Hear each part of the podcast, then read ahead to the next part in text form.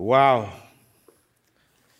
What a blessing it is to be back at my other church as I call you and so uh, very lovingly talk about you. And uh, I appreciate the privilege that Pastor John has given me to be a part of this sermon series. I, I want to give a shout out because I know that my brother from another mother is watching by way of webcast. How you doing, Steve? He and I, of course, over the last seven to eight years, have forged a relationship that um, we have been so blessed uh, to be in each other's lives.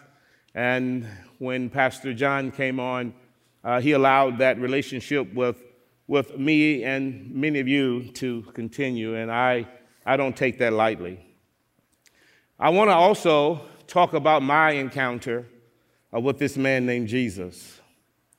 I think it's so imperative that we understand that if we're going to change the world, that across denominational, racial, and ethnic lines, we've got to find a way to come together. Amen? Yes. Amen. Now, I, I know I'm not at the 8 o'clock service, I'm at the 9.15 service, and you guys ought to be a little bit more awake and so I expect to hear at least five more amens anytime I say anything. Amen?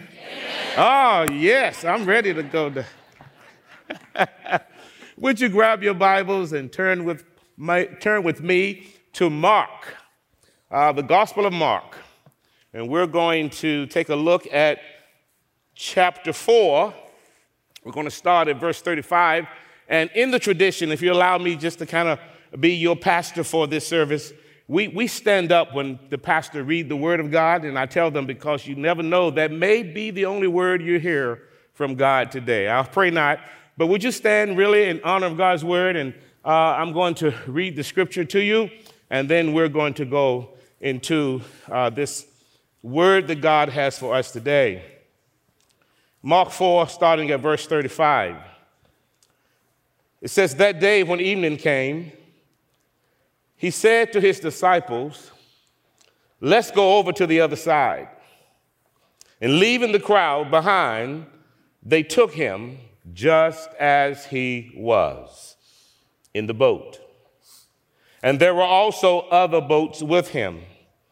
And a furious squall came up. The waves broke over the boat so that it was nearly swamped. And Jesus was in the stern, sleeping on a cushion.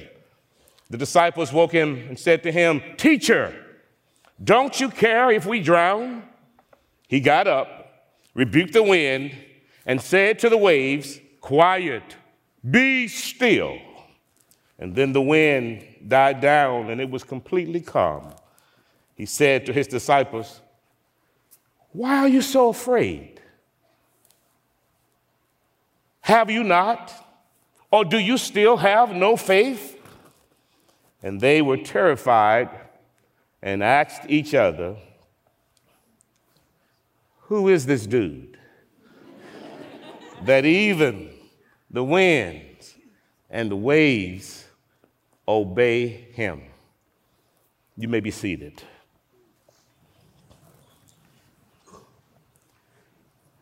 An artist was commissioned and hired by a wealthy man to paint something that would depict true peace. And after a great deal of thought, the artist went to his canvas and he painted this country scene cows grazing on the green grass with the sky being blue and the birds fluttering through the sky and the trees with the beautiful leaves.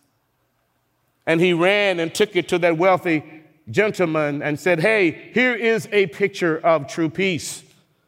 And the wealthy client looked at the picture and says, No, that, that's not a picture of true peace. I need you to try again. I, I won't buy that.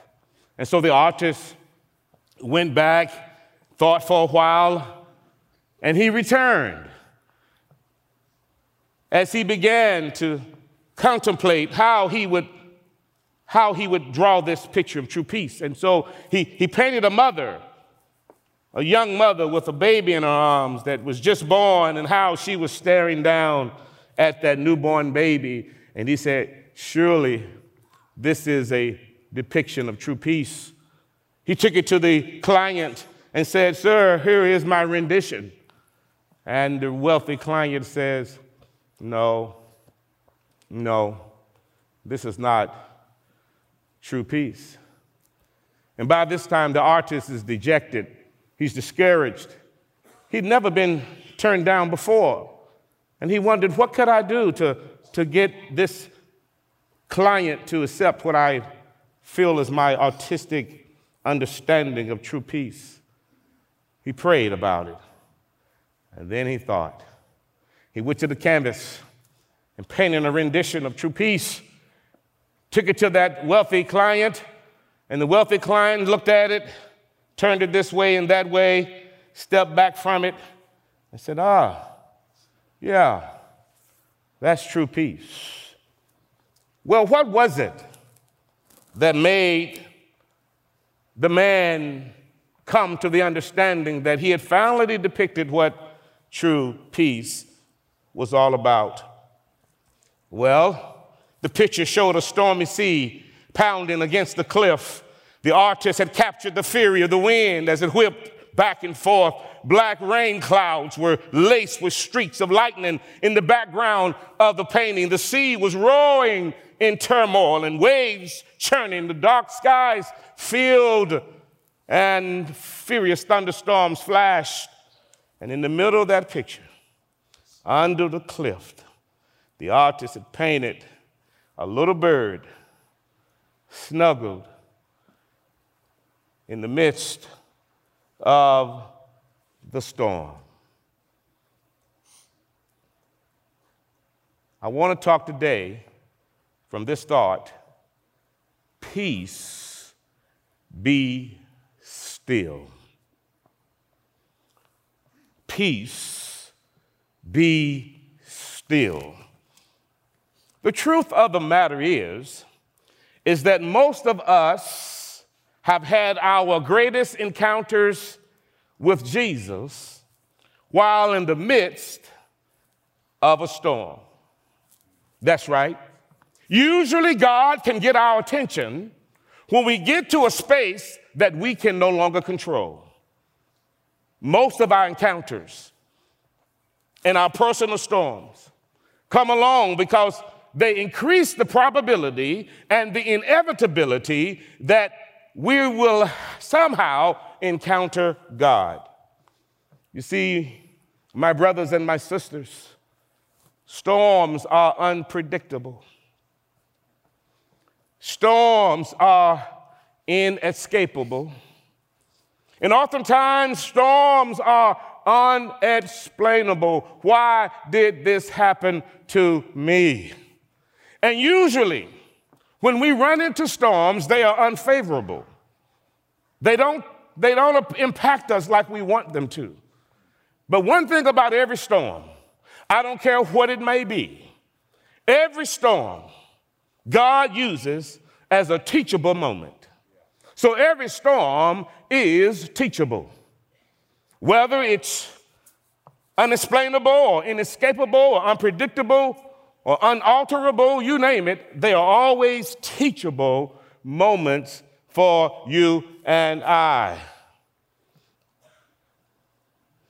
And so we find Christ oftentimes in Scripture encountering people that you and I wouldn't want to be around. People of your repute, like Mary Magdalene, an ex prostitute, or Zacchaeus, a crooked IRS man. And even the woman at the well from the other side of town who had who had had four failed marriages and the man she was with the bible said wasn't even hers and yet jesus would encounter each and every one of them. You see, I've come to the conclusion that no matter what you've done in your life, no matter where you are right now at the 915 service, that God, through Christ, would do whatever he has to do to get our attention to focus on him. He loves you that much that he would do whatever it takes just to get an audience with you. Whatever it takes. What a day it had been. Jesus had finished teaching the growing crowds parables about the new kingdom. And he had encountered demonic activity all day long.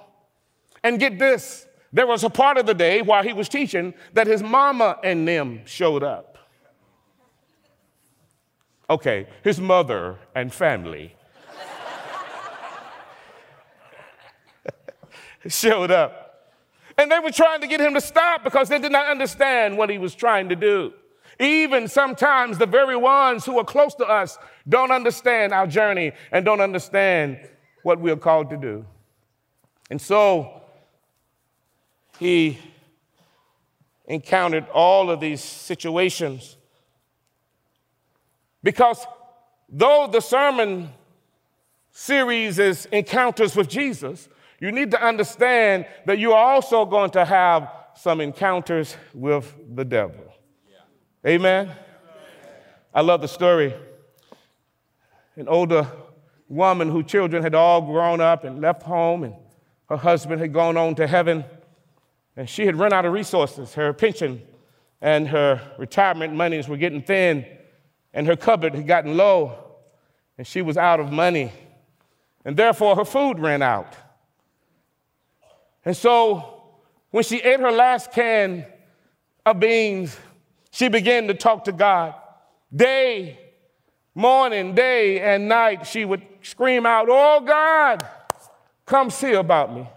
I have no peace. I, I don't know what I'm going to do. You, you promise you never leave me. Oh, God, come see about me day in and day out. And, and, and finally, her neighbor, who happened to be an atheist, got so sick of her praying that prayer. Oh, God, come see about me. He said, I'm going to fix her. He goes to Kroger's and he buys a bunch of groceries. And he takes them and he puts them on her store, doorstep. He rings the doorbell and he goes and gets behind the bushes. And so when she comes out and she sees all these groceries out here, she goes, Oh God, thank you, you came through. The atheist jumped out of the bushes and said, Aha, I paid for them groceries. And she looked to heaven and said, And you made the devil pay for it.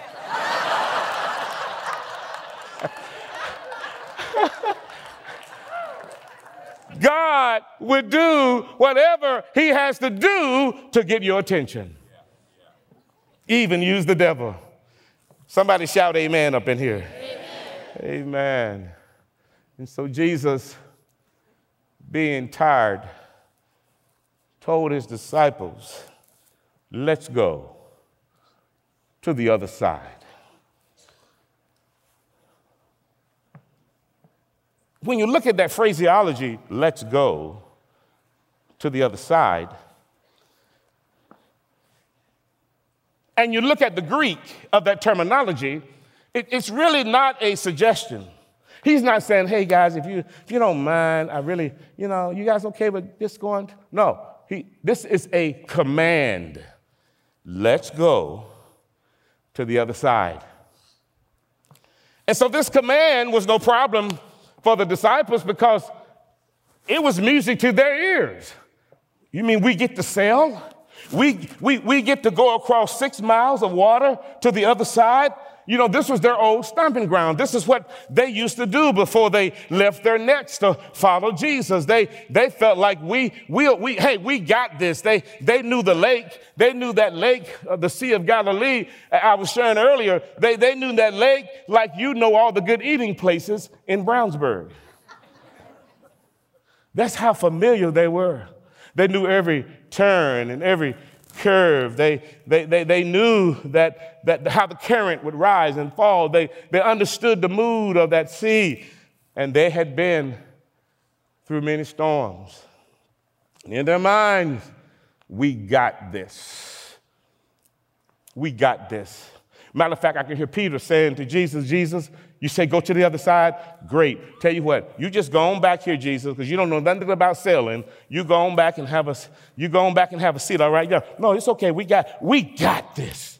We, we, we know how to do this. We've done it a million times. But, amen, what they did not know is that this trip to the other side was a setup. When you become overconfident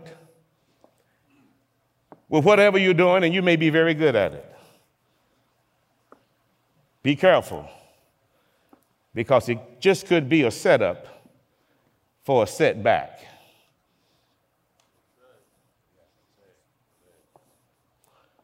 We got this. I've been doing this for 20 years. God, through his son Jesus Christ, had made an appointment for them with the storm. All of us make appointments, but there are some appointments we can't call and change. For this appointment had come from God. And this storm would be a teachable moment and an encounter with Jesus like never before. And the scripture says in verse 36 that leaving the crowd behind. I stopped by today on my way to heaven to tell you that there are going to be some storms in life that you will have to face alone. That your connection point family may not go with you that your own family may not be able to be there with you. There are going to be some storms that you would have to go at it alone. But I want you to know you are never alone, even though you may feel lonely. There will be some storms, amen, that you will have to face without the crowd. The great T.D. Jakes tells the story. You all heard that name. He's a great pastor in Dallas, Texas, the Potter's House, and has over 30,000 folk that shows up on weekends for his services and as he preaches the good news of Jesus Christ. And uh, he tells the story of how he, uh, his mother passed. And he had a funeral at this 10,000 seat sanctuary that he preaches in every weekend. And when he came out and noticed that there were only 300 people out of the 30,000, that normally come to hear him preach. Only 1% was sitting there. It broke his heart. And he learned this that you cannot depend on the crowd when it comes to storms. That there are some storms you must face by yourself. And I don't know about you, I'd rather have Christ any day than a crowd. Why? Because Christ will always be there. I love the way my grandma used to say it. He's the same yesterday, today, and tomorrow. I didn't know she was quoting Hebrews 13 and 8, but, but, but I didn't know she, matter of fact, my grandmother didn't have much of an education, but, but she knew the word of God. And she would say to me, baby, don't you worry about what you're going through because Jesus is the same yesterday, today, and he'll be the same way tomorrow.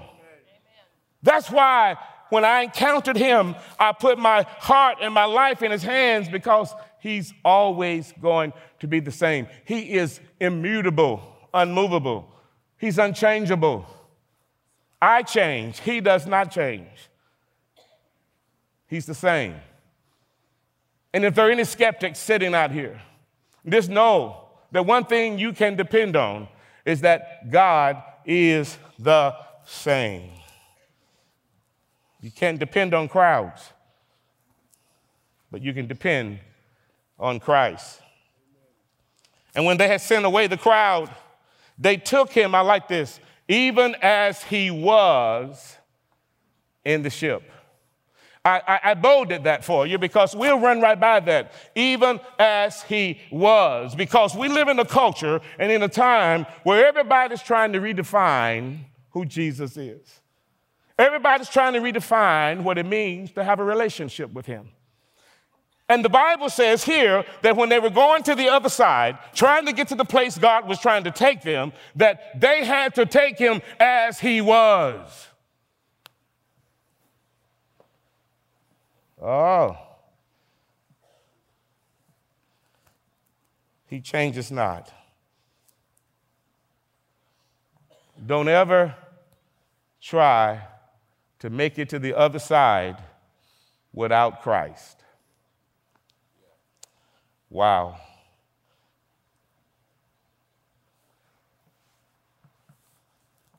That's another piece of this verse I want to share with you. There's so much meat in just verse 36 alone. And there were also with him other little ships. I bolded him because it says to me that there were other, other churches, I mean boats, that are trying to get to the other side. There are other marriages that are trying to get to the other side. There, there are other businesses that are trying to be, that everybody here right now is trying to get to the other side of whatever storm you're going through. But watch this. And they were also with him.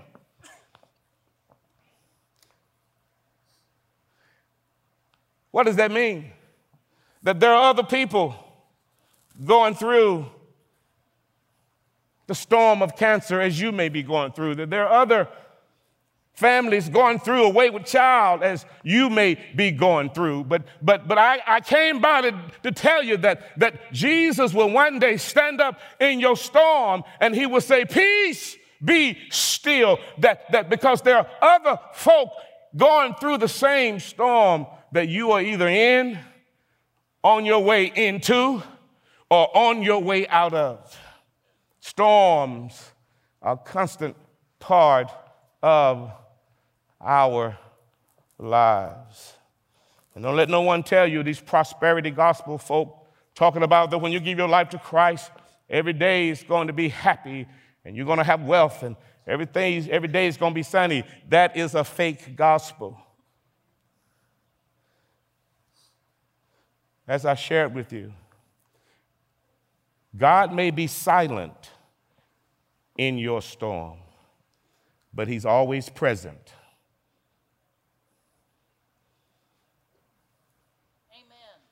Amen. Amen. Thank you. For...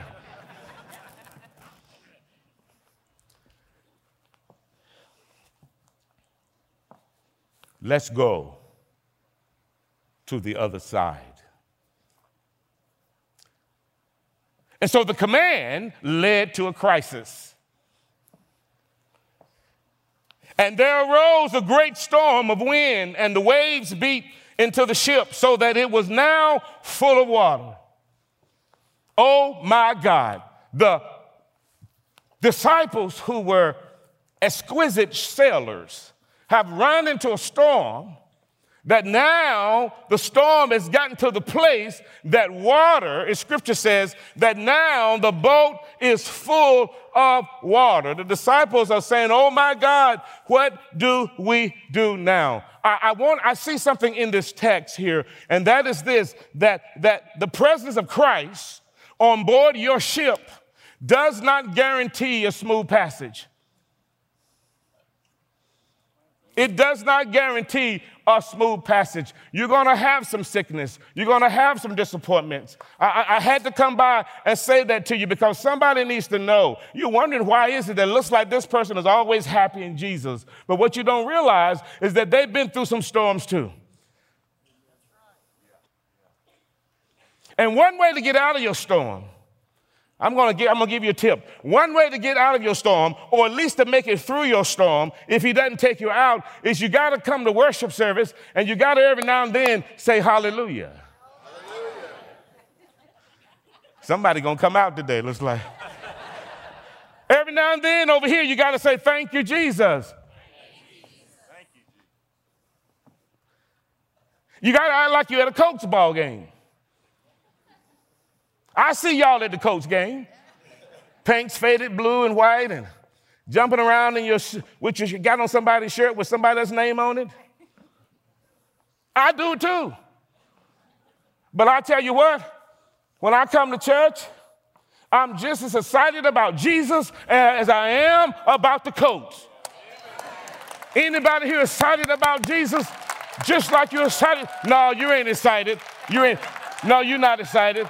Because if the Colts scored a touchdown, what y'all gonna do? That's what you're gonna do right there. You're gonna stand on your feet and you're gonna say, Hallelujah, Go Colts, go Colts. Well, somebody ought to stand on your feet and say, Thank you, Jesus, because the Colts can't get you through a storm, but Christ can.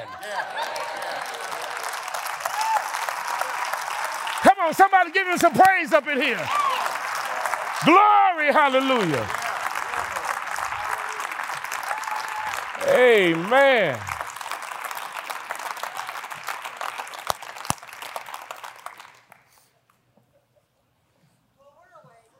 Hallelujah. My God, the disciples, this is the other thing. They're only doing what Christ told them to do.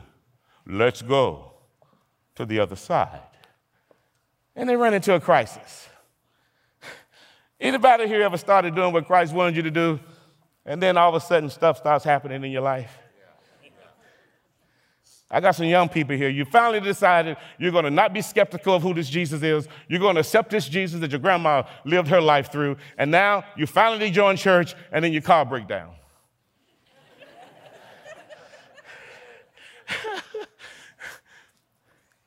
Because the enemy will always try to deter you. But in the midst, they were doing what Jesus promised. I want you to write this down. I want you to write this down. When you have a true encounter with Jesus, it's important to know this truth. The promise is not protection from every storm. But what he does promise is his presence in the storm. Do you realize how many storms God kept from coming into your life? You realize that?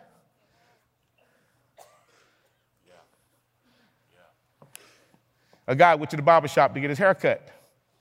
He sat there, and this guy across from him, young man, kept looking at him. He got his hair cut. On his way out, he said, Young man, why are you staring at me?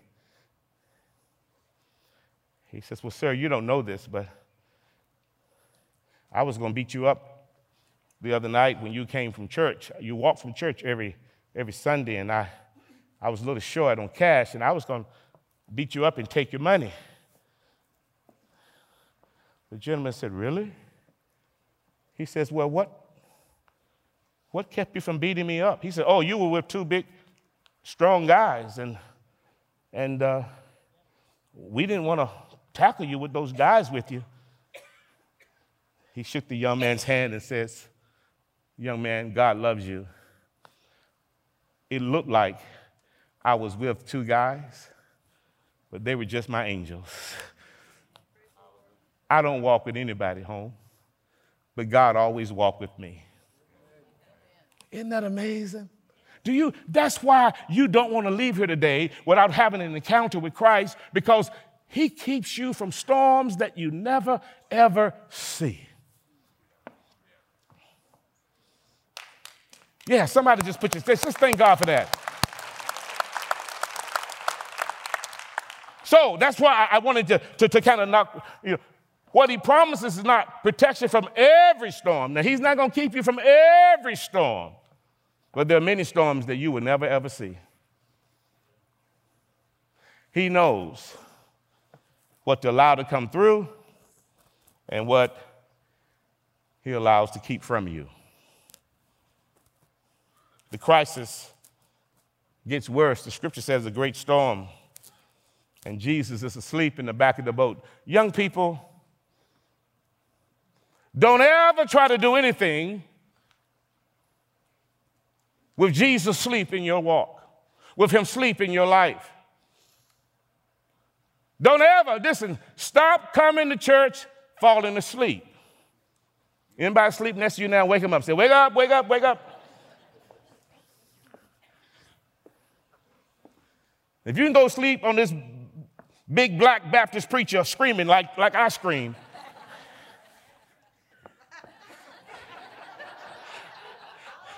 That's right. Somebody shout hallelujah up in here. See, I, I, I, I told y'all, I'm used to folk talking back at me. Amen. Hallelujah. You need to make sure that you don't ever let Jesus go to sleep in your life. And it's easy to do because you have this propensity and this proclivity to say, I got this. And we tell Jesus, go on, Jesus, you just, you. matter of fact, just go on to the back. We got the front. We got this. Wow. But the crisis gets worse. So I wonder what's, what's Satan thinking? The scripture says that the wind is blowing, the lightning is flashing, the thunder is roaring, the waves are dashing, the boat is sinking, and Jesus is sleeping. And Satan is saying, Oh, let me call this cabinet meeting. Come on, everybody, all my leaders, come, let's sit down. This is our opportunity. We can sink this ship and listen, we can drown out the Jesus in the culture. Ah. And so the crisis came as a result of the command. And now the disciples have a complaint. This is what they said Master, Master, carest not thou that we perish? Master, carest thou not that we perish? In other words, Jesus, don't you care about what's happening here? Now, I, want, I wonder, I wonder, this is just my biblical uh, surmising here. I wonder if they, if they waited a little too long to get Jesus involved in their storm. I wonder if they waited a little too long to get him involved in their marriage struggle. I just wonder if they, they waited a little too long to involve Jesus in what college they should go to. I just wonder if they, if they got him involved a little too late. Master,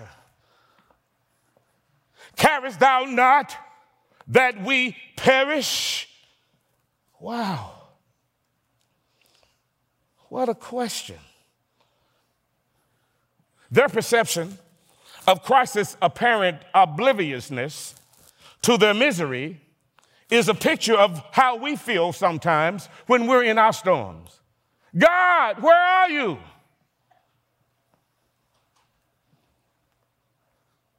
Master, carest thou not that we perish? Has anyone ever asked you a question that you thought they should have known the answer to? Every day. It's like, do I have to keep telling you over and over that I love you? Do I have to keep telling you over and over and over that you're doing a good job? Why are you, Master, carest thou not that we perish? And I can hear Jesus looking at him going, Guys, the reason I came as a babe wrapped in swaddling clothes is because I care. Guys, the reason that I came to seek and to save that which was lost is because I care.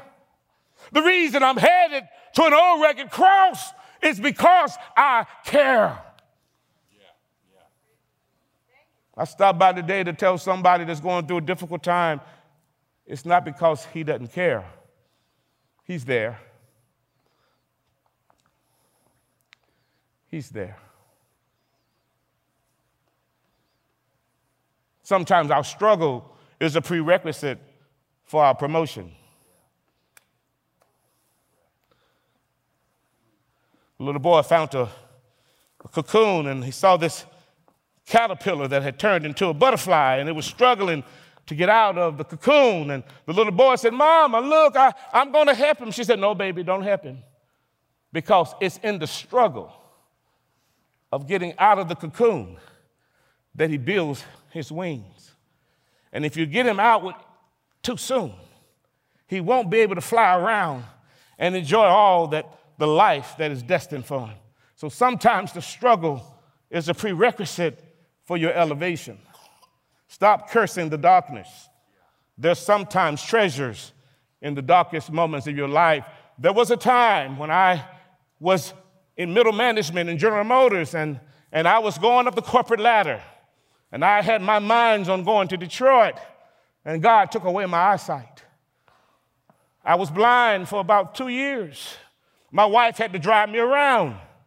Finally, God got my attention. So I went to some, I went to seminary, and she would always read the lessons to me. At the same time, while I was attending seminary, she was attending seminary. But I went through that dark time. I would not be preaching here this morning. I would not be standing here today if I had not gone through a period of blindness. I once was blind, but now I see. Hallelujah. Anybody glad?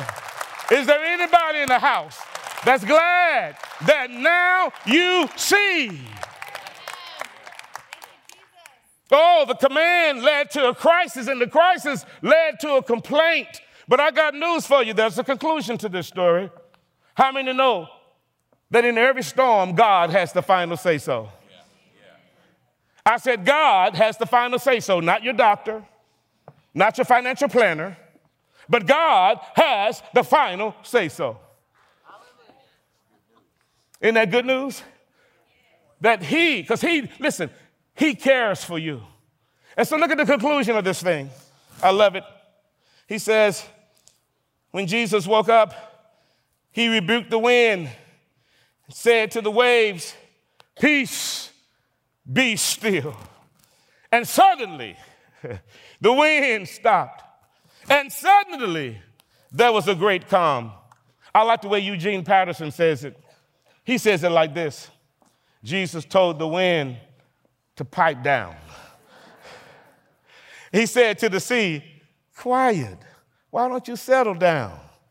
And the wind ran out of breath and became smooth as glass. And just like that, the storm ended. God took the wind out of wind.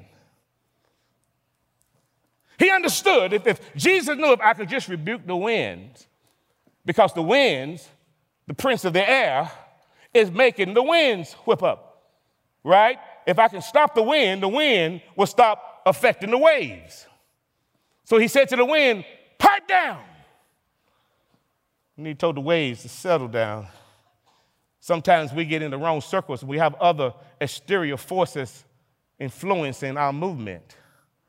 And the waves, when the wind stopped pushing against it, scripture says it just settled down as if no storm ever came through. Wow. What a mighty God we serve. They encountered Jesus like never, ever before. I remember the story of a little boy that was born with no legs. And he was watching the other kids get ready to run a race. And he, he said to himself, I want to run in that race. Jesus, I go to Sunday school. I've given you my heart. I want to run in that race. And so his father comes home from work and he says, Father, I want to run in that race. And his dad looked at him and said, Baby, I know you want to run in this race, but you can't. You don't have legs. He says, Daddy, tell you what, if you, if you, Daddy, if you run, hold me, we can win this race. And the father said, Okay. So the father goes out and he begins to get in the line. And somebody goes one, two, three, and the race started. All those kids took off running. They were going so fast. But daddy had a long stride and a sure stride. And as he got ready to cross over the finish line, he beat those other children. And that little boy with no legs on his shoulder was screaming, Yes, we won! We won! God, thank you, thank you, thank you. And another little boy came up to him looked up and looked, at, looked up at him and said, And what did you do? And he looked down at the other little boy. He said, I held on. I held on. When the going got rough, I held on. When it got tough, I held on. I stopped by to tell somebody today when storms come, sometimes all you can do is just hold on. And if you hold on, you'll be like that little bird that I showed you in the storm when he was hiding out. You'll be able to say, I sing because I'm happy. I sing because I'm free. His eye is on the sparrow, and I know he watches over me. God bless you. God keep you. May heaven smile upon you. God bless you. Stay faithful. Stay faithful. God bless you.